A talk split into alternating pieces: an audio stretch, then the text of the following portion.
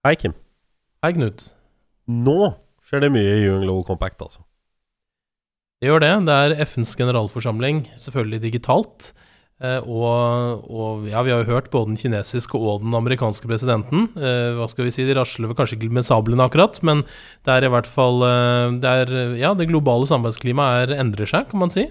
Og det har jo våre medlemmer eh, hatt lyst til å gjøre noe med.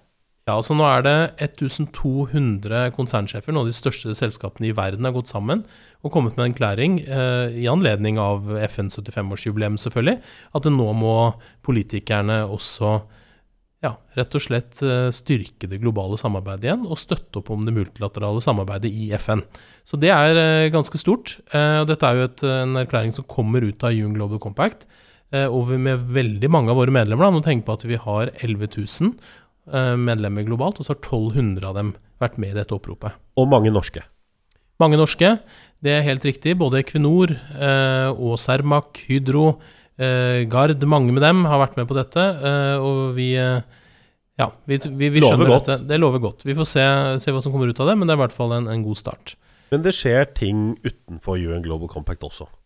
Ja, det må jeg si. Eh, vi får nå, gi dem det. Ja, det gjør det, altså. Jeg, vi må vel si at Eh, det siste, karbonfangst og -lagring av regjeringa, kommer eh, på. Høyre har vært tydelig ute på hydrogen og satsing framover. Her skjer det mye, og Energi og klima har vel sagt, altså dette magasinet har vel sagt at det, det jaggu meg ikke lett å være Arbeiderpartiet om dagen, eh, og heller å se forskjell på Høyre og Arbeiderpartiet. Um, og det er egentlig det vi skal snakke om i dag, er ikke det? Ja, vi skal finne ut litt av det. Altså, de, Energi og klima identifiserer jo noen utfordringer, de også, men spørsmålet er hvor ligger utfordringen for Arbeiderpartiet?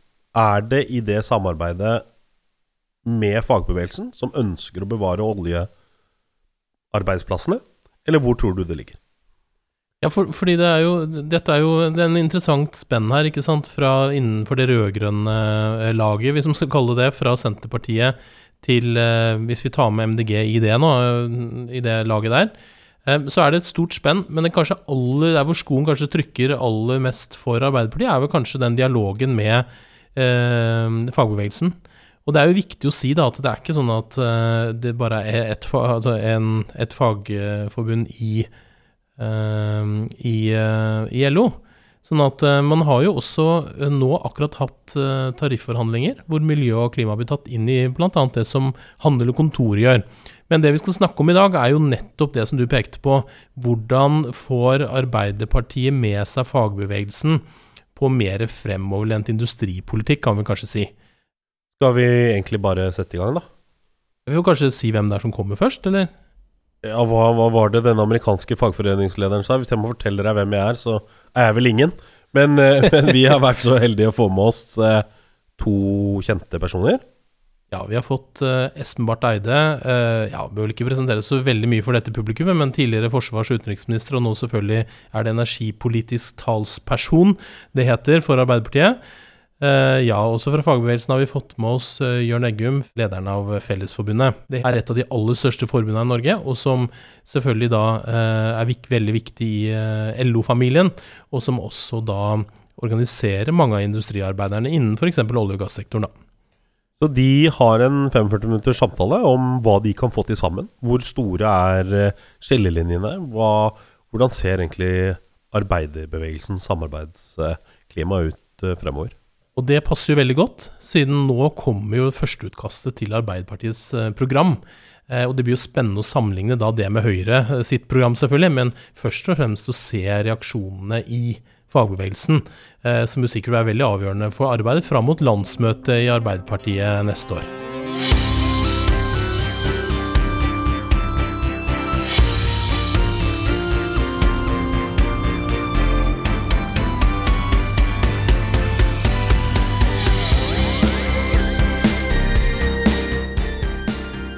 Hei, Espen og Jørn. Velkommen så mye til podkasten eh, Fremtidens næringsliv.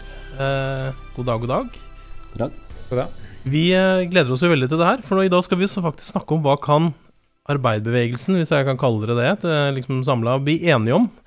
For det har jo vært mye diskusjon om, eh, når, eh, om det har vært da eh, LO eller noen av forbundene som har vært ute, eller når når noen, altså enkelte, og du har jo vært en av dem i Arbeiderpartiet, Espen, har vært ute og kanskje vært litt for fremoverlent eh, for det som man eh, så for seg kanskje i, i Fellesforbundet da, eller andre steder. Så, så dette er litt spennende, for dette, eh, jeg vet ikke om dere har sittet sammen og snakka liksom en time om hva, hva er det man kan bli enige om ett år før valget.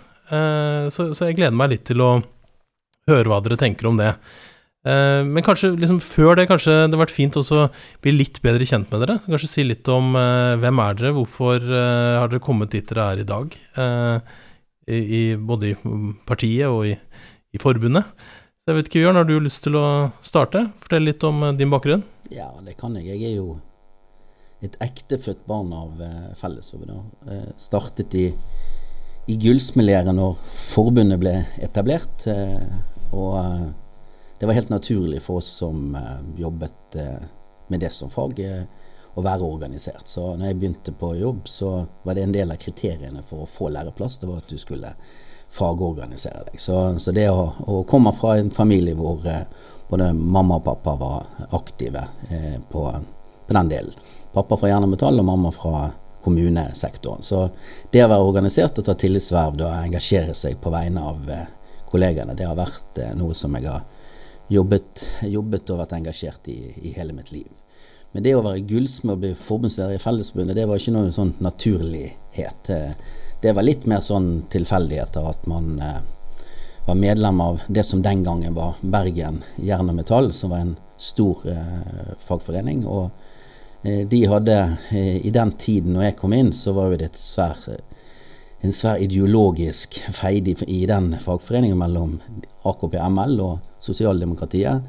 Så de hugget jo av en del generasjoner. Så litt sånn sagt på spøk og alvor, så sto vel jeg igjen som en som eh, var litt, litt spiselig for eh, eh de fleste. Så sånn kom jo jeg inn i, i den fagforeningen. Så har det vært Jeg vil si sjøl jeg har brukt ekstremt lite albuer. Det, det, har mm. liksom vært Folk har pushet deg fram og ønsket at du skulle ta på deg ja, flere oppgaver. Og så endte du der du endte nå, da.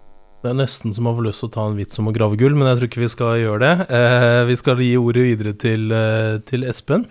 Eh, ja, hva, hvordan kom du inn i dette? Du har jo vært både utenriksminister og forsvarsminister og har jo jobba med politikk et helt liv. Ja, jeg har vært det. Nå sitter jeg på Stortinget og er ansvarlig for energi- og miljøpolitikken til Arbeiderpartiet der. Men jeg har vært med i eh, bevegelsen siden jeg var veldig ung. Jeg meldte meg inn i AUF som 15-åring. Det er nå gått fire tiår siden da. Og alltid vært eh, brennende opptatt av eh, arbeiderbevegelsen og sosialdemokratiet. og og, og, skjønte tidlig at jeg var sosialdemokrat. Og jo mer jeg jobbet med disse spørsmålene, jo mer overbevist blir jeg om at det er bare gjennom uh, solide fellesskapsløsninger der uh, fagbevegelse og AUF og Arbeiderpartiet jobber sammen, at vi kan finne løsningene på hvordan vi tar Norge trygt inn i fremtiden, slik vi har gjort det i mange generasjoner før oss. Uh, så som du er inne på, tidligere i karrieren har jeg jobbet mye med krig og fred og sånn, som det heter, som utenriks og forsvar. Og, men, men også vært veldig opptatt av dette feltet her, og ikke minst opptatt av grenseflaten mellom eh, klima og næringsliv og energi og nasjonalpolitikk og utenrikspolitikk og sikkerhetspolitikk. Så det mener jeg er et veldig spennende felt. Det er på mange måter der de store spørsmålene ligger nå. Og det store spørsmålet er jo hvordan kan vi sørge for at vi tar landet vårt og folka i landet vårt inn i en fremtid som både er bærekraftig, sirkulær og fornybar, og samtidig at det skaper gode jobber og Eh, verdiskapning i dette på en rettferdig og god måte, og at vi tar vare på de folka vi har, slik at de er med på veien. Jeg har lyst til å starte litt der. Dette er midt i kjernen av det som vi i UN Global Compact jobber med. Da. Hvordan kan du eh, ta på den økonomiske muskelen eh, og samtidig gjøre det bedre i verden og altså, planeten og menneskeheten? Altså Hvordan kan vi kommersialisere bærekraften, eller sørge for bærekraftig og, og grønn industri, da, om du vil. Eh, og det er jo litt av det som det er, alle er jo enig i det, sånn i Norge i hvert fall. Sånn i utgangspunktet at, at det, er, det, er, det beste, men så er det jo ofte spørsmål om når skal dette skje? Hvor raskt skal det skje? Hvilken rolle skal staten spille? Eh, hvor liksom, regulerende skal man være på hvilket tidspunkt? Så, jeg har litt lyst til å utfordre på det, fordi det er helt klart sånn, vi vet jo det alle, at, eh, at um, vi kan ikke knipse med fingrene, så kan vi erstatte alle arbeidsplassene i energisektoren i Norge i dag. Men da blir måte spørsmålet nå, Ja, hva er det vi hva, Nå er det ett år liksom, til et nytt stortingsvalg, og hva er det som Hvordan skal man gripe det an? For der er det jo også internt i Arbeiderpartiet, og helt sikkert internt i Fellesforbundet også, liksom litt uenighet. For det er jo liksom Hvor starter vi, da? Når, eh, når vi vet at vi må legge om, men uh, vi ikke kan få gjort det på kort tid. Så, så, hvordan skal vi For jeg har jo sett du har vært ute på LinkedIn og skrevet, uh, om dette at liksom, du, veldig, du, vil veldig støtte dette skiftet, uh, Jørn. Men, men hvordan uh, Ja, hvordan gjør man det? ja, altså det, er jo, det er jo det som er det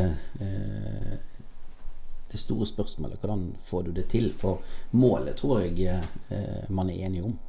Eh, så var jo du, berørte jo du liksom hvordan, hva er faktisk mulig, eh, hva er praktisk mulig, og, og hvor lang tid det vil det ta.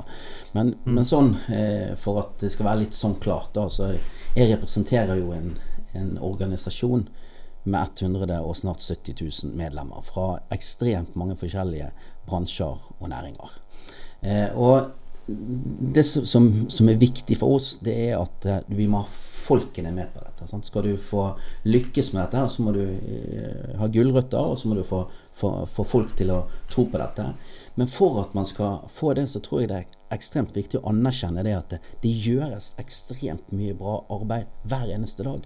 Og så tror jeg også det at vi må, skille, altså vi må sortere. Altså det med hva er miljø, og hva er klima.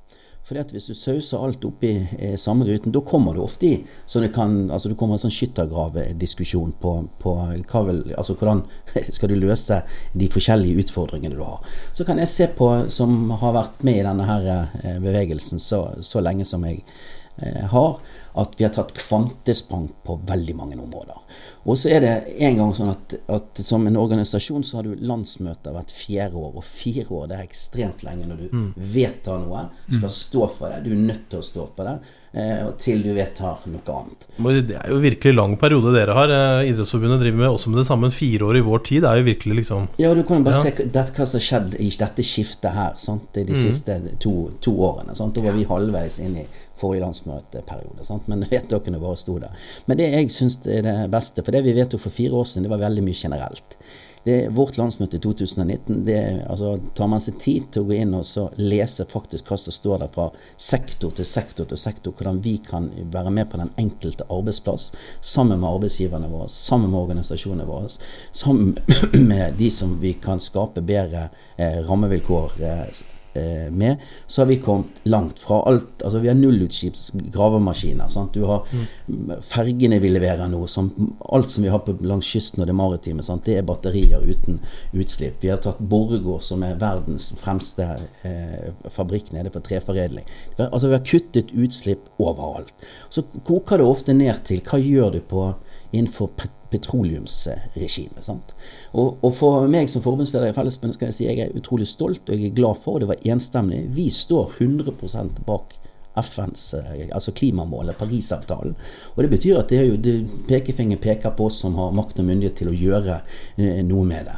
Eh, så det å samarbeide, altså arbeiderbevegelsen som jeg og Espen kommer fra, vi, vi deler de samme eh, ideene, de samme visjonene og de samme målene. Og så er det hvordan du kan få folkene med.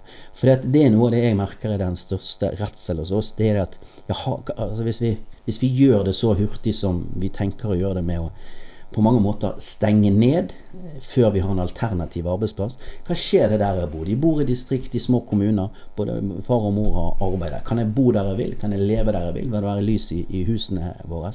Altså det, hvis, hvis ikke vi klarer å svare på eh, det, det, det, grunnleggende på dette, så vil vi ha store problemer til å få gjort dette på en fornuftig måte. Så finnes det det finnes det ekstremt mange måter vi kan tilnærme oss dette på uten at altså, Men da er jo kanskje det største skillet det at jeg er jo mer sånn at altså, jordkloden er global, atmosfæren er global.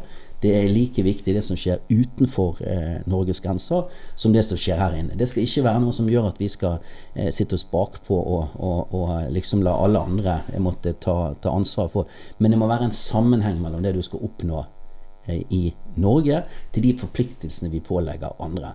Så det at vi er like aktive ute, eh, som vi ønsker og har eh, ambisjoner på her hjemme. Det, det tror jeg òg er viktig, for folk må føle en rettferdighet.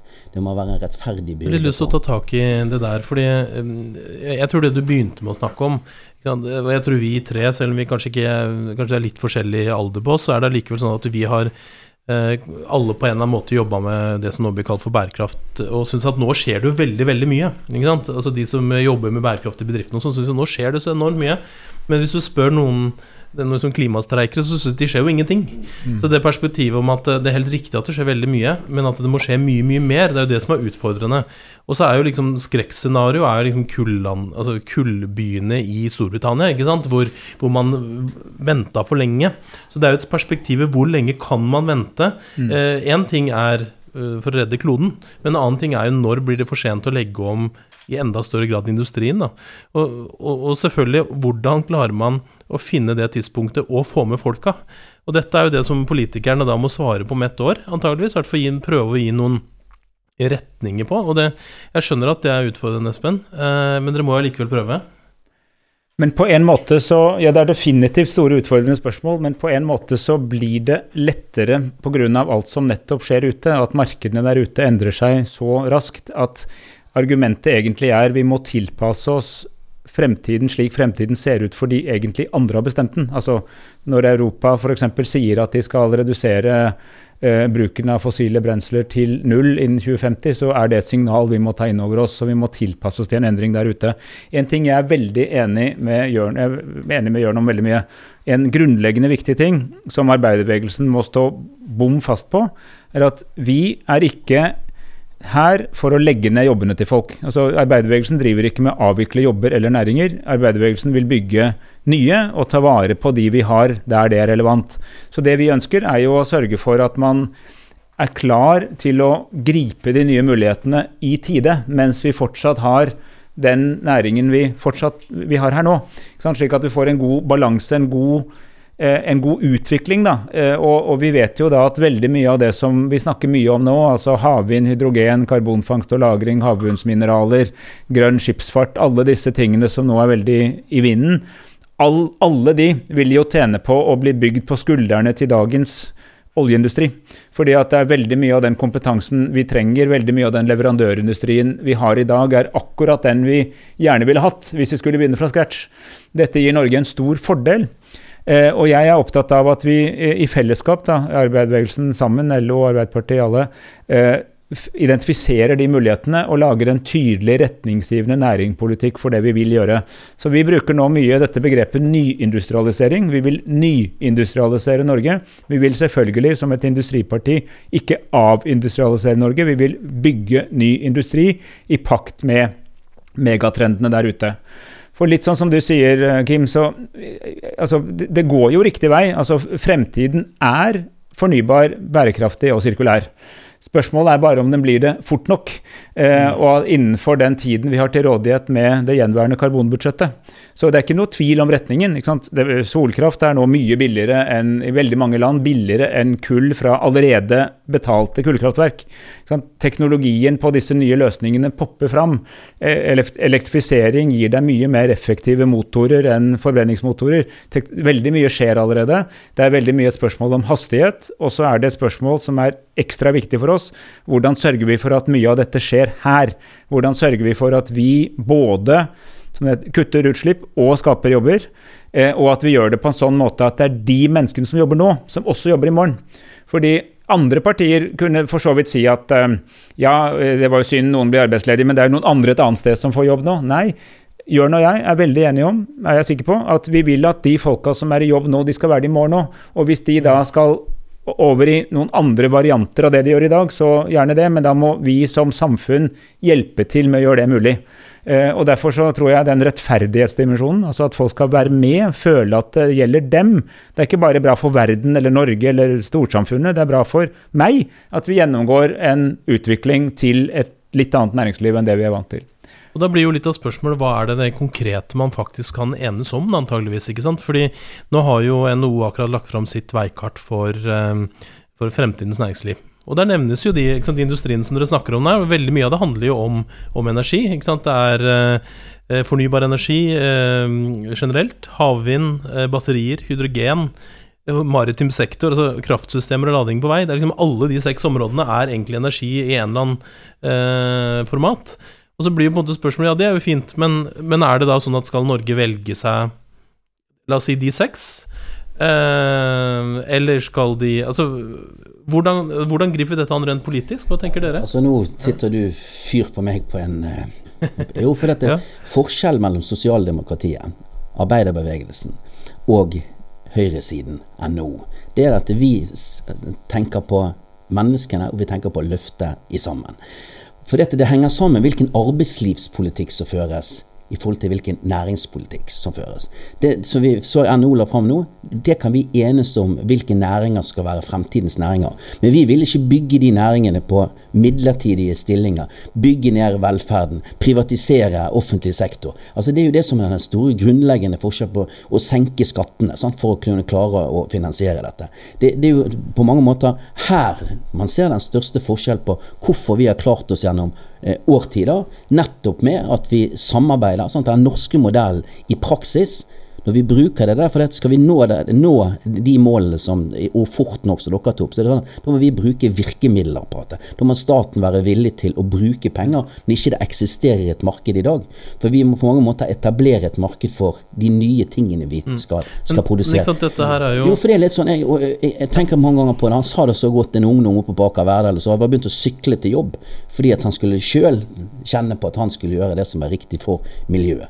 Så han kom på jobb. Det er jo ikke sånn at jeg kan gå inn og hente meg en, en stålplate og begynne å produsere et eller annet som kan være viktig for eh, altså, den, dette skiftet i framtiden. Hvis ikke det er noen som vil kjøpe det, de må jo hver eneste dag produsere et eller annet som de har noen som kan, kan betale. Og det, og det er på den måten vi er nødt til å Altså Produktene kan vi gjerne finne ut, men vi må ha noen som eh, vil ha det, og det, at vi tjener penger på på Men det. er jo det litt som Espen var inne på i stad. Hvis Europa begynner å si at disse bransjene er viktige, så er det klart at for Norge da, i hvert fall på energisida, så, så, så vil jo det markedet skapes. Eh, og så er det selvfølgelig mange spørsmål knyttet til på andre områder på offentlig innkjøp og sånn i Norge som vil kunne skape de markedene. Eh, kanskje ikke på energifelt nødvendigvis, men, men eh, på mange andre områder. Ikke sant? Så så, så da blir jo på en måte spørsmålet Nå sitter jo Nå sitter jo dere her, nå er egentlig begge fra, fra venstresida. Så nå har du faktisk mulighet til å snakke om er det, er det sånn at det er noen bransjer man kan enes om? Kan man lage seg en slags langtidsplan? Skal man satse, eller skal man la markedet på en måte blomstre, og så vil det utkrystallisere seg langs eh, veien? Fordi det som jo kanskje var litt overraskende med sett fra sånn ideologisk venstre ståsted, at NHO faktisk går ut og sier det er seks næringer vi skal satse på, er jo at da sier jo faktisk NHO at de trenger en aktiv næringspolitikk, hvor man peker ut de industriene man skal satse på. Og det er vel kanskje litt, litt mer aktivt enn det vi har vært vant til å se NHO tidligere. Så det var ikke egentlig for å ta diskusjon med NHO, men det var mer å se liksom Nå har NHO gjort det, kan Arbeiderpartiet og LO gjøre det samme? Altså, jeg mener vi har gjort det Espen, Ja. på, mange, Ja. på mange områder. Altså, jeg opplever den største forskjellen altså, det, det kan jo du svare på. Altså, tar du karbonfangst og -lagring. For vi etablerte dette fungerer. Sant? Så det masse, for det første er det mye sysselsetting i det. Men da er jo vi mer opptatt av at vi da også kan fortsette. Sant? Vi kan fortsette den type, type produksjon som petroleumsvirksomheten har, med de fantastiske inntektene vi har. Så opplever jeg mer det at eh, miljøbevegelsen, og i hvert fall AOF, kanskje deler av Arbeiderpartiet òg, tenker det, det skal vi ha i en overgangsperiode. Eh, og ikke, ikke fortsette utover eh, det som vi, vi ja, man mener er en fornuftig eh, tidsalder eh, på det.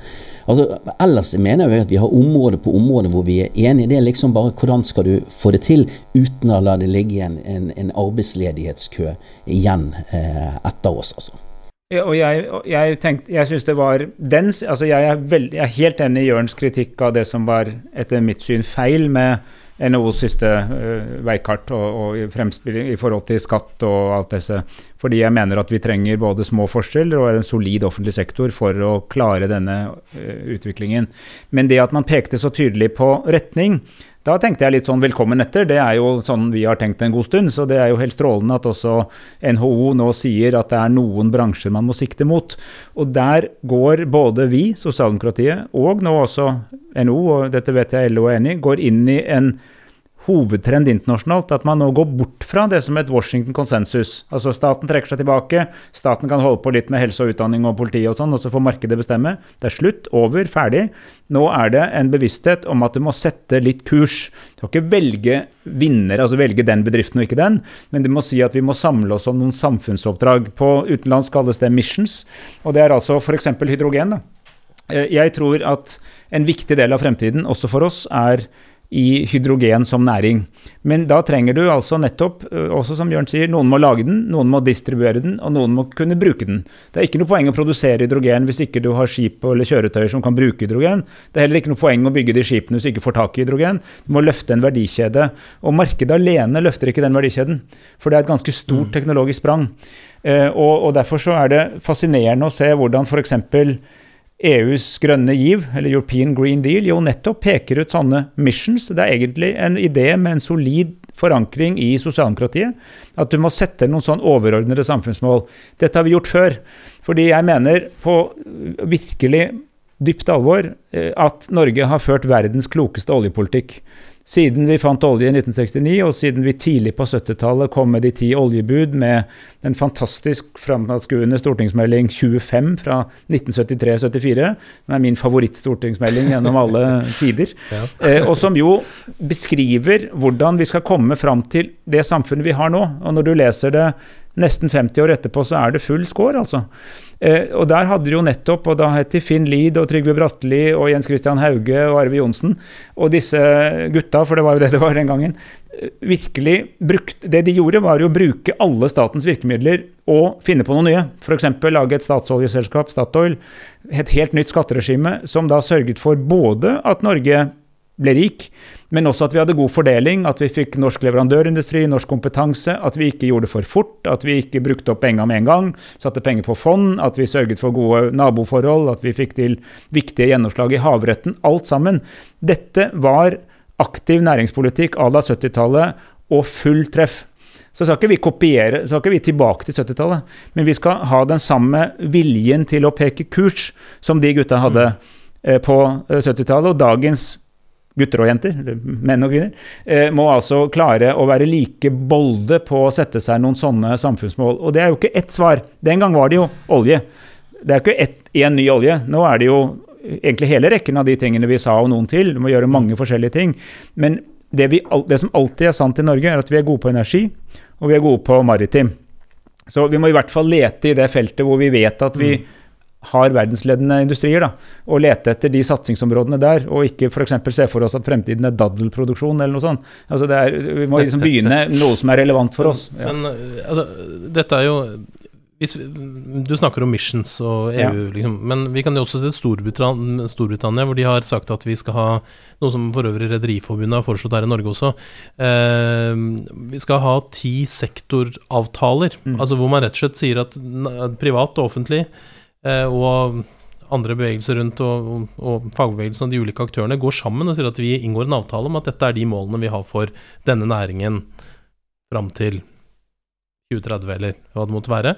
Eh, det har vi ikke Det er det ikke så mange som har løfta i Norge som en, en, idé. Jeg vet at Agenda gjorde det i det notatet som, som du bl.a. var med å utarbeide, Espen, hvor man sa at man skulle gå i tett dialog med næringene om å gjøre noe sånt. Mm. Men det har på en måte ikke kommet opp som en diskusjon. Jeg tro, tror heller ikke at det Jeg har hørt Ole Erik Almli si det som at det er noe han mener at man trenger, men jeg har ikke sett at det liksom sto i NHO sitt uh, dokument. Så hva tenker du om det, Jørn? Er det behov for det? Er det behov for å gå inn?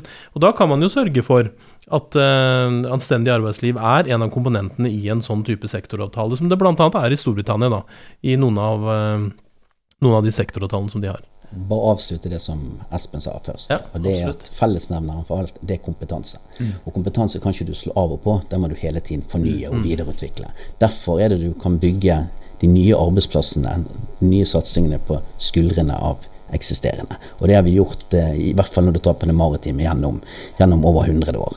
Når det gjelder det siste, så skjønner jo jeg at eh, LOs handlingsprogram er lite lest her oppe. For det er jo faktisk det vi gjør, Arbeiderpartiet og, og vi som representerer den delen av fagbevegelsen som er tilknyttet Landsorganisasjonen, vi lager jo et handlingsprogram som står veldig sånn altså, og detaljert i forhold til hva vil være naturgitte næringer vi holder på med. Så har vi søkt politisk støtte for de gjennom Arbeiderpartiet. Dessverre er ikke Arbeiderpartiet like stort som det var før, for da kunne du gå rett inn på Stortinget og gjennomføre det. Nå må du ha en bredere allianse.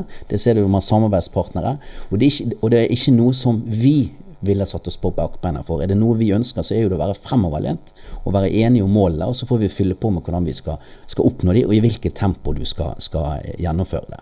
Så opplever jeg også det at eh, Derfor er jo ikke jeg veldig negativ til, til at Almli drar opp en sånn type diskusjon. Det er jo kjempepositivt at vi kan diskutere dette. Og jeg ser jo også det at eh, det vil være en, ligge åpninger her for at eh, som hovedorganisasjoner så kan både LO og andre hovedorganisasjoner også være med med NO for å si at du kan få både arbeidsgivere og arbeidstakere sammen til, til å peke ut eh, djevre mål, samtidig som du kan utforme, utfordre politikken for å få rammevilkår, et virkemiddelapparat som, som, står i stil til det. Og det er liksom Norge på sitt beste når du løser ting gjennom, gjennom samarbeid. Men allikevel så eh, klarer ikke jeg å la være å si det, for det må ligge noen forutsetninger til grunn, og da kan ikke mm. du bygge opp et fremtidig arbeidsliv hvor du ikke skal ha trygghet for å gå i arbeid. Du skal ikke ha trygghet for at du har arbeid i morgen. Altså at du har et ansettelsesvern som forsvinner. Du, ikke, du, får ikke etter og videre. Altså, det er disse tingene som, som viser at det er forskjell på den blå delen av politikken, og vi som har hjertet på,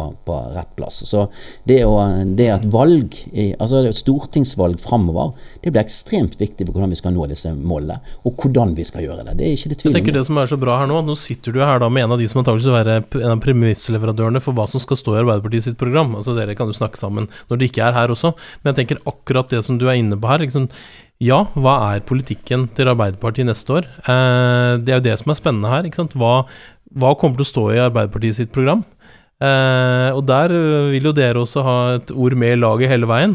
Men det er jo det, det syns jeg som eh, podkast-host, eller hva det heter, syns er interessant å høre. Hva, hva tror dere liksom er mulig? Er det mulig å skrive inn at man skal definere noen sektorplaner, f.eks.? Er det mulig å ha en langtidsplan for fremtidens næringsliv. Uh, vi har jo ikke pleid å ha liksom femårsplaner i Norge på den måten som man har hatt i noen andre land som vi kanskje ikke lenger liker å sammenligne oss med. Men, men det, det, er jo noe med for, for, det må jo skrives ned. Dette må stå, Det som du er inne på her nå, liksom, anstendig arbeidsliv vil stå i partiprogrammet til Arbeiderpartiet. Det må vi jo kunne anta.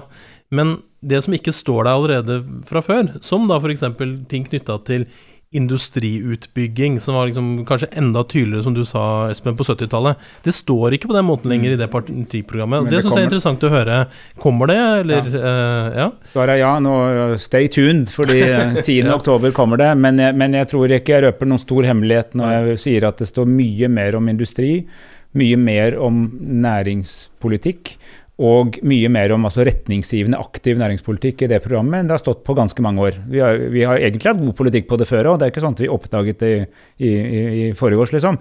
Men, men, dette er veldig sentralt, fordi vi har jo nettopp sett at nettopp fordi vi skjønner at Norge og Europa og verden kommer til å bli veldig annerledes på relativt kort tid, så må vi altså bruke statens muskler, virkemiddelapparat, retning i partnerskap med næringslivet for å komme dit. Så det vil det stå ganske mye om. Og jeg tror det står ganske, eller jeg tør å love at det står ganske bra ting om dette. Og veldig mye som jeg tror LO og Arbeiderpartifolk, enten de er har utgangspunkt i industrien eller utgangspunkt i miljøsida, faktisk vil like. Fordi vår jobb er jo å forene dette. Altså Sannheten er at fremtiden må være fornybar, bærekraftig og sirkulær. Og Sannheten er også at vi må ha med oss folk, og vi må ha gode jobber, og vi må kunne finansiere velferdsstaten, og vi skal ha små forskjeller. Og både fordi det er riktig i seg selv, men også fordi at uten det blir det mye tyngre. Og, og, og, og det tenker jeg at du, du, kan gå til ulike partier og få bits and pieces av dette, men pakka, arbeid, klima, rettferdighet, da må du egentlig til originalen, og det er oss. Eh, vi er Industripartiet i Norge, og, og de andre får eh, eventuelt bistå oss med det.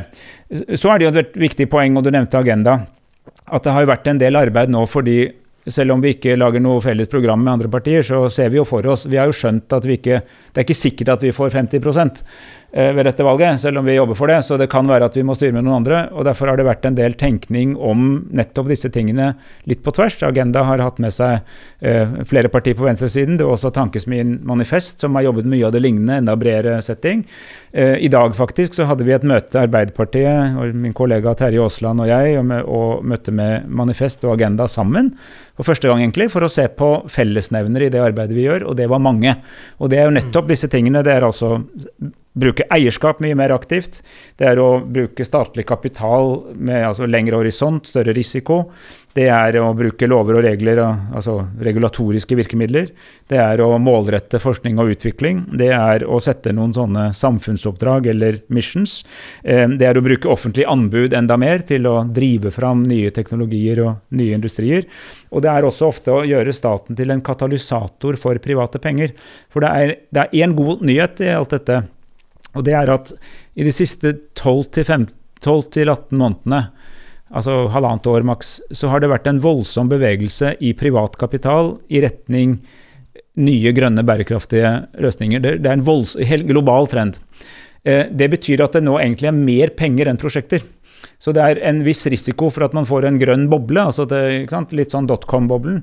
Det staten kan gjøre, i tillegg til selvfølgelig å bruke sine egne penger målrettet, er å hjelpe til å lage litt sånn stil og orden og retning på dette. Og si mm. at uh, ja, det prosjektet, vel, vel, men her er det noe som kanskje kan bære fram til noe. Og at vi har på en måte Jeg bruker det bildet som en Vi begynner å få et ganske bra fotballag med mange gode spillere, men det blir mye bedre med en trener eller et orkester med mange flinke musikere. Det hjelper en god del å ha en dirigent som blir enige om partitur og takt og tone. Da blir det liksom et bedre musikkstykke. Og der må, der må, faktisk det offentlige inn. Eh, og der, i den nåværende regjeringen driver jo ikke med det. For de sier at de heier på næringslivet. Og da får jeg akkurat den samme følelsen. Jeg heier på Vålerenga eh, og sitter på tribunen, men ikke, jeg kan jo ikke ta æren for at de skårte mål. Det gjorde de sjøl. Jeg mener man skal gjøre noe mer enn å heie på, man må gå inn og påvirke. Dette synes jeg er, altså Du var også innom dette hjørnet, virkemiddelapparatet. som man liksom, Hver gang man skal ha penger, så, så, kaster, så sier man virkemiddelapparatet, og så vet man ikke hvordan man skal oversette til engelsk. Det er liksom sånn hver gang. så er det liksom Men, men det som jeg syns er interessant her, er jo akkurat det spørsmålet om samarbeid mellom privat og offentlig mm. finans. Og en av tingene som vi har jobba mye med i Young Global Compact, er spørsmålet om hvorfor finnes det i Norge ikke et Eh, som de gjør i flere land nå, et nasjonalt initiativ for eh, bærekraftig finans, eller fremtidens finans. Altså hvor politikeren sier 'nå må vi sette retning'. Og så er det eksisterende virkemiddelapparatet bare én av de løsningene, selvfølgelig. fordi at når man setter en ny retning, en tydeligere retning, så oppdager man jo det, at det man har i dag, ikke er godt nok. Sånn at man må legge på på nye elementer. Eh, og i eh, Storbritannia så har de jo oppretta en, eh, en, grønn investeringsbank, de har kommet med et grønt finansinstitutt, de har inngått eh, dialoger med Kina og India. De har oppretta et UK China Green Finance Institute de siste par månedene. Eh, og hvem hadde trodd det i det liksom litt hostile miljøet vi har nå, altså internasjonalt samarbeid vi har nå om dagen? Så, så, jeg har lyst til å høre litt hva du tenker om det, du også, Jørn. For jeg, jeg, tenker, Hva er fremtidens uh, finansiering for deres uh, bransje? på en måte? Hva er det som skal til? Da? Hvordan kan vi gjøre dette politisk? Er det, um, er det Jeg må bare si en ting, da, for jeg leste en sak om uh, Arbeiderpartiets Nordsjøplan i E24, mm. hvor journalisten avslutter med spørsmålet Men hvordan skal dere finansiere dette, Jonas? Så svarer Jonas Gahr Støre at ja, ja, men dette er jo et tiårsperspektiv. Mm. Ja, det er greit, men, men, i EU så har de da sagt liksom Eller Tyskland sa ja, 10 milliarder eh, euro til hydrogen. Så, så hvor, hva er finansieringsplanen, syns jeg er spennende. Og du, Det høres ut som det kommer noe 10. oktober. Uh, men hva tenker du, Jørn? Nei, altså du, vi, vi, må jo Hvem er vi? sant? Altså det har vært, eh, Går det bare noen år tilbake, sånn, så var det ekstremt lønnsomt å drive med petroleum, olje og gass. Vi, altså, det var jo ingen som tenkte på noe annet. Sant? Jeg så jo alle bransjene innenfor industrien. De var så oljesmurt, for det var en klondyke og en honningkrukke. Mm. Politikerne tenkte jo akkurat det samme. Det var ingen verktøy i verktøykassen. Altså Hvis du ser på private kapitalister i Norge i dag, hva er det de investerer i? Sant? Det er, tar du Rimi-hagen, det er pizza, pizza og ull. Og så har du eiendom. Ekstremt lukrativt å kjøpe seg opp i eiendom eller leie ut. Det er jo på mange måter her endringen må skje, skje nå. For dette har du, Går du inn og satser på, på industri, en sånn tradisjonell verkstedindustri her, så sitter du her med 3-4 kanskje sant, i, i, avkastning når året er ferdig. Og ikke de vanvittige eh, mengdene av, eh, av, penger du gjør på de, på de andre om, områdene. Tar du oss som representerer eh, altså, både den gamle og den nye typen industri, så ser jo vi at eh, Og det er mye av det som etterspørres òg når du skal videre i, i dette såkalte grønne skiftet og fornybar, det er muligheter til å få tilgang til penger. Sant? For investeringer for å kunne prøve ut ting som ikke det allerede er et, et marked i. Men, men, vi har jo sånn både lønnsmessig og alt, så har vi levd i hvert fall de 30 siste årene på at eh, et overskudd, en verdiskapning som du selv er med å skape, skal du ha en rettferdig andel av. Og Da kan du si det at en tredjedel til i økte lønninger, eh, en tredjedel som vi ønsker skal være igjen i bedriftene for å investere i smartere løsninger, altså mer teknologi knyttet til automatisering og dette, for å kunne bidra til overskudd. Og så får eh, eierne den siste, siste tredjedelen. Likevel så har ikke vi hatt staten vært, altså, og det mener vi litt sånn samlet storting òg. For det der å altså Jeg opplever at den tiden vi er inne i nå, så er det enda viktigere enn noen gang. Og folk tenker mer på det. og Da kan du liksom i industri som et, eh, som et sånt samlebegrep, men det å skape før du kan dele. Mm. For denne her eh, pandemien som vi er inne i nå, alle ser jo hvor vanvittig viktig det er at man skaper før man kan dele. Samtidig som du ser hvor utrygt ting er. At det er viktig at vi har penger på bok, og det er viktig at vi løser oppgavene i, i fellesskap. Og hvis de arbeidsplassene vi har i dag, sant, og det opplever jeg veldig mye hos oss, hvis de arbeidsplassene vi har i dag ikke vil være der om en stund, så ønsker jo folk å være med på å skaffe alternative arbeidsplasser. Så det å, at, vi, å, å, å få, at Stortinget eh, samlet sett er opptatt av, og ikke den, det enkelte parti for, for, sin løsning, i forhold til at du får også investeringsbanker som har dette som, som eh, ja, sin hovedoppgave. Det tror jeg er viktig, for det tror jeg vil stimulere næringslivet også til å tenke annerledes, men også tørre å ta i bruk nye teknologier fortere enn de gjør nå, når du, du har på mange måter en en, altså Du har et vanskelig virkemiddelapparat i Norge. Du må egentlig gå ned på gaten her nede og ansette en god del advokater for Aker Brygge for å kunne få tilgang til dette. Det er òg noe av det som er hemskoen i Norge, at vi har veldig mange Det er det andre land som, som gjør det bedre? Er det gode ja, eksempler på det? Land, ja. men der, det, det, er klart at uh, i, i, Norge, det som er, er fordelen med virkemiddelapparatet her i forhold til andre land, altså her er det mulig å nå de pengene om du er, er langt ute i distriktet, og det, det er litt, litt sånn vekke. Men du må ha de, de folkene som, som forstår hvordan du skal få innpass inn i de, i de forskjellige eh, programmene som vi har på, på, Stortinget. Så jeg tror at vi må være mye mer opptatt i fremtiden med hvordan vi innretter virkemiddelapparatet. Ikke bare hvor mange du har og hvor mye penger du skal, skal bevilge over statsbudsjettene til, men faktisk hvordan skal de virke for at du skal nå disse målene som vi sammen ønsker. Sant? Men kan, vi, kan Norge eh, sette av midler utover det enkelte statsbudsjettet til disse tingene? For det vi snakker om her, er jo store satsinger. Eh, som Forsvaret, langtidsplanen for Forsvaret. Ikke sant? Man må tenke mer enn ett år om gangen. Er det det vi ser på her òg, eller, eller, er det man... Regjeringen skulle ta en fregatt under linjen, så Ja, nei, altså, jeg, jeg, jeg, jeg lurer litt, da, idé, fordi altså, hydrogenstrategien til Norge, da, skal jo i, den som kom for ikke så lenge siden, den skal jo finansieres fra det enkelte statsbudsjettet det neste.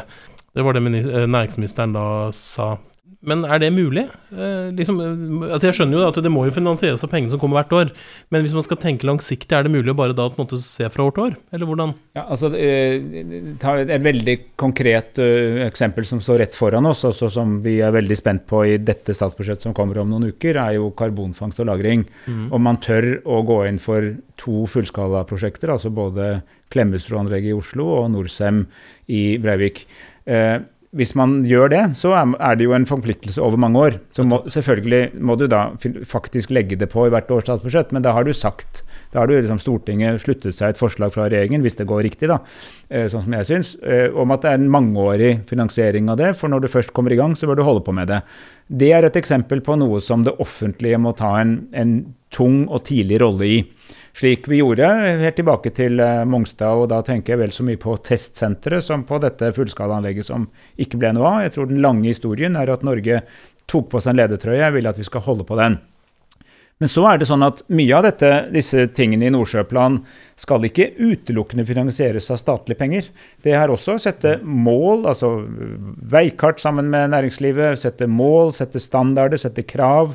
Eh, bruke de virkemidlene vi allerede har innenfor f.eks. For forskning og utvikling og innovasjon, eh, sammen med noen penger.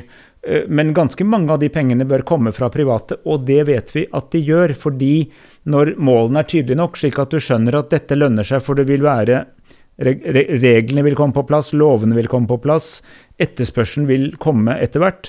Det vil også utløse mye av denne kapitalen som nå er på jakt etter noen nye prosjekter. Men, men fordi man setter en retning. Hva betyr det?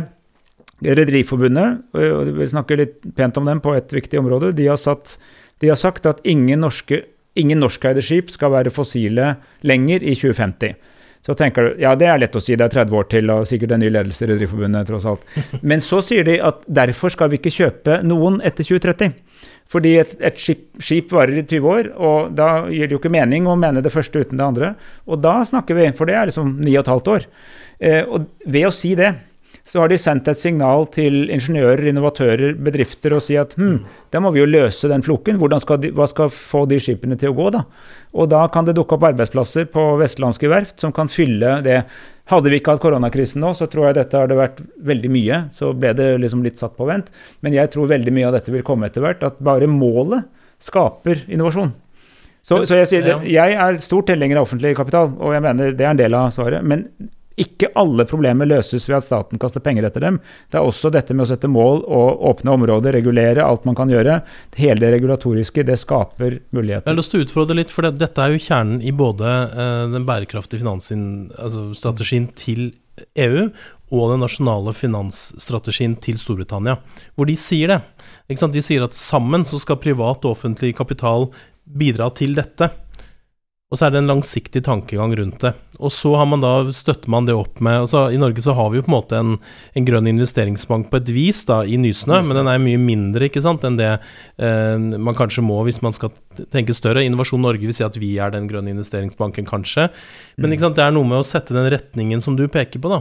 Og der mener jeg fortsatt, og det er i hvert fall det vi ser da i det samarbeidet som vi nå etablerer mellom eh, Storbritannia og Norge på en sånn bærekraftig finansplattform med våre kolleger der nede, med, eh, med britiske ambassaden og forhåpentligvis flere av disse aktørene, eh, så ser vi at der har vi veldig mye å lære fra britene, for de har gjort akkurat det. De har sagt at vi skal oppnå dette. Og så er det som du sier, da vil både det offentlige og den private sida på en måte komme etter. Så jeg syns det er en litt sånn spennende tanke, og for så vidt interessant at det er Storbritannia som har kommet med sånn type nasjonalt initiativ, ikke sant, og, med en eh, moderat eh, høyre, eller i hvert fall en høyreregjering, og, og også en tradisjon for at markedet skal slippes fri, på en måte. Så, så jeg syns fortsatt det er spennende å se litt mer på det i Norge. Jeg tror det er, at det er noe som burde være en en god sak for, eh, for venstresida, egentlig, eh, i den ideologiske Det letteste å begynne med, for jeg er helt enig om at du må det på, på sikt, men det aller letteste og kjappeste, det er jo når du ser hvor stor innkjøper stat og kommune er. Mm. Sånn, De er vanvittige innkjøper for oss som leverer på, på så mange områder i, i, i Fellesforbundet. Stiller de de kravene, ja, vi er nødt, nødt, til, nødt, til, å tilfredsstille de, og da får du en endring som går enda fortere hvis du er hardere i Ikke bare går etter laveste pris, men du også er med og bidrar til at du får et teknologiskifte. Sant? Så, det er et kjempeviktig poeng som ikke kan sies ofte nok, så derfor sier jeg det om igjen. Jeg er helt enig med Jørn. Altså, hvis, hvis vi, jeg snakket med de folka som jobber oppe i næringsparken i Mo i Rana. De lager masse rart, bl.a. smelter de jern og lager nytt, ny stål. Og de sier hvis, jo strengere krav dere stiller til kvaliteten på det stålet og til lave utslipp, jo mer sannsynlig er det vi får den kontrakten. Så Dere skal ikke si kjøp fra Selsa i Morana, bare si at still veldig strenge krav. Mm. Eh, for da får vi kontrakten, og da bidrar vi til å videreutvikle altså de eller noen andre i Norge, da, jeg skal ikke prioritere en framfor andre, men, men, i hvert fall fremfor noen i Kina. Eh, da, for det, for det første, skaper du arbeidsplasser i Norge, men du bidrar også til videre teknologiutvikling i retning av enda lavere utslipp, og kanskje til slutt nullutslipp i stålproduksjon, som er mulig. Det er faktisk tenkelig at du kan ha stål produsert uten utslipp, med altså elektrisitet og, og hydrogen istedenfor naturgass, og noe som heter inerte anoder, og ja, det kan vi ta i en annen, en annen podkast. Men, men, men det, det, det, er teknisk mulig. Tenk om vi var først på å løse det. Altså Da vil du for det første ha gjort en kjempeinnsats for klimaet med utgangspunkt i Jørn sin industri. Men i tillegg så får vi flere jobber, fordi at nede i Europa så er de også opptatt av hvor mye, hvordan er utslippene en stål. Er det noe som har utslippsfri stål? Kan vi si ja, vi har det. Men pass på, svenskene prøver også. Så passer vi oss ikke, så er det SKAB som gjør dette mm. før, uh, før, vi gjør det. Så det gjelder å skjønne den muligheten at du faktisk ved å være f.eks. i offentlig anbud stille de strengeste kravene, så utvikler de noen løsninger som lønner seg. Ikke bare for lavere utslipp, men også i lommeboka til de folka som jobber der. Jeg kjenner jo på at vi kunne holdt på å prate en god stund til. Eh, jeg har mange ting jeg lurer på, og syns dette har vært en veldig god samtale så langt. Men så er det jo sånn at vi må etter hvert begynne å gå inn for landing. Eh, så jeg, jeg lurer litt på om kanskje, siden vi starta opp med spørsmålet, da, hva kan nå har dere egentlig sagt at nei, arbeiderbevegelsen er stort sett enige om det meste, eh, men med litt sånn eh, nyanser, kanskje. Eh, men jeg har lyst til å liksom stille da til slutt eh, det samme spørsmålet om, om, hva er det som man må løfte fram da, i, eh, i la oss si partiprogrammet til Arbeiderpartiet, da, eller i nye programmer i, i fagbevegelsen eller i, i, LO, eller noen av forbundene. Hva er det, Hvis man skal trekke to-tre ting, hva ville du sett på da, Jørn? Hva er liksom som, som, man i dag kanskje ikke er 100% enige om. Da. For det er klart man er enige om uh, arbeidsmiljøloven og liksom, de grunnleggende der, men hva hvis vi ser på industriområdet da, og fremtidens næringsliv? Uenig om det, vet jeg egentlig ikke om vi er, men at du sier hva vil du fremheve? Nei, jeg tenker på hva dere, hva dere hva dere vil bli enige om? på en måte, Hva er det som ja, Det jeg ser, og, det, og, dette året her har vært et annerledes år på, ja. på veldig mange måter. og Jeg har jo sjøl lært ekstremt mye for ting som vi har tatt for gitt. Jeg skulle ønske vi altså i, i Nå er jo ikke noe hemmelighet at jeg er Arbeiderpartimedlem eh, og, og tillitsvalgt der også. Det at vi løftet opp eh, by og land på en mye bedre måte. Altså Vi må være mer opptatt av selvforsyningsgrad og mer det å bygge opp eh, landbruket på en annen måte enn det vi gjør i dag. Vi har de beste kokker, vi har den minste eh, altså Vi driver ikke og vaksinerer. Vi har alle de beste forutsetningene for å kunne drive god matproduksjon og ta vare på landet på en, på en god måte. Det viser denne pandemien at det vil være viktig. Det, og det er lenge siden Arbeiderpartiet har vært eh, så klare på det. Og vi som representerer mange av de som arbeider i den sektoren, vi må løfte de opp sånn at, at tenk på at dette er den mest eh, styrte politiske næringen i hele Norge. Alle rammevilkår og alt kommer fra statsbudsjettet og politiske vedtak. Og hvorfor ikke stille de samme kravene til dette landbruket? Og her er også mye klima. Så du kan, altså utslipp du kan gjøre ekstremt mye med. Men det er også kjenne litt på at vi, vi, har bygd landet før, og vi skal ha videreutviklet det, og nå må vi gjerne bygge det opp igjen på nytt igjen. Så det håper jeg blir viktig for, for, for oss framover. Og det andre som jeg tror eh, er viktig, det er at eh, vi må bli flinkere til å løfte opp eh, ting som kommer utenfor Oslo. Ting som er ute i, mer ute i periferien. At vi må se, vi må se sammenhengene mellom, mellom, by og land, som jeg sa i sted. Men også det at det, det, er mange andre byer i Norge hvor det gjøres ekstremt mye eh, fremtidig godt arbeid som gjør at det der at vi, vi, samhandler eh, bedre enn det vi har gjort i dag. For jeg tror skal vi være relevante framover, så må det være det som eh, når arbeidsfolk kommer hjem fra arbeid og sitter seg ned og spiser middag, det som diskuteres rundt det, det middagsbordet, det er de løsningene eh, arbeiderbevegelsen skal, skal løse. Fordi at vi må være relevante på alle mulige områder. Langt mer enn at du får noen kroner i skattelette det ene året. Altså. Espen? Ja, For det første er jeg enig i alt Jørn sa nå. Uh, begynner med det. Uh, jeg, har faktisk bare lyst til å si at dette med å ta tak i primærnæringene syns jeg er veldig riktig. Uh, vi har den store fordelen at vi har, altså vi har et høyt støttenivå. Da kan man si vi viderefører det, vi bare skrur litt på virkemidlene innenfor den samme totalrammen. Og så har vi importvern. og det, de to tingene til sammen gjør at vi kan kanskje være helt i front på å utvikle et fremtidsrettet, miljøvennlig, klimavennlig landbruk som også tjener penger, hvor det lønner seg å være bonde, lønner seg å, å, drive jorda. Så det er spennende, og det er også en god tradisjon i arbeiderbevegelsen, som vi kanskje har snakket litt lite om. Så vil jeg si at det er å være ærlig på at verden blir annerledes. Eh, men også minne om at eh, historien har lært oss at eh, du kommer bedre ut av det når du løfter i flokk. Og for å løfte i flokk så må du ha små forskjeller og høy tillit. Du må ha små forskjeller mellom folk, altså fattig og rik. Du må ha små forskjeller mellom distriktene, altså by og land. Og du må ha en sterk offentlig sektor som, som sørger for at ulempene med endringene eh, blir eh, delt av fellesskapet istedenfor å sitte ned hos den enkelte. Og jeg bare har lyst til å slutte med at fra min side at jeg jobbet, jeg jobbet noen år i Verdens økonomiske forum uh, den, for noen år siden. I den perioden så opplevde jeg den veldig spennende utviklingen i alle disse eh, økonomiske tenketankene, altså OECD, IM, uh, Verdensbanken, Internasjonalt pengefond, Verdens økonomiske forum, som begynte å ta inn over seg at oi, det er ikke nok å bare se på BNP-vekst, du må se på hvordan den er fordelt. Og ikke fordi man plutselig ble sosialdemokrat, men rett og slett fordi at en økonomi med med, med, en komprimert løsningstrygd der de fleste tjener ca. det samme, er veldig mye mer dynamisk og effektiv enn en med enorme forskjeller. Så veldig mye av den gamle læreboka ble bare kastet, og så sa man nå er det inkluderende vekst som gjelder. Eh, det som De samfunnene som er best på sysselsetting, inkludering, eh, likestilling, eh, små forskjeller, er surprise, surprise, også best på innovasjon og endring.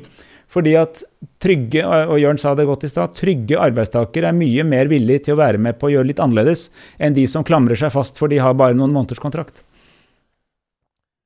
Tusen takk for den eh, sluttappellen fra dere begge to. Mm. Eh, da er vi ved veis ende ved dagens eh, podkast. Eh, mitt navn er Kim Gabrielli, og dette er Fremtidens næringsliv. Takk for i dag.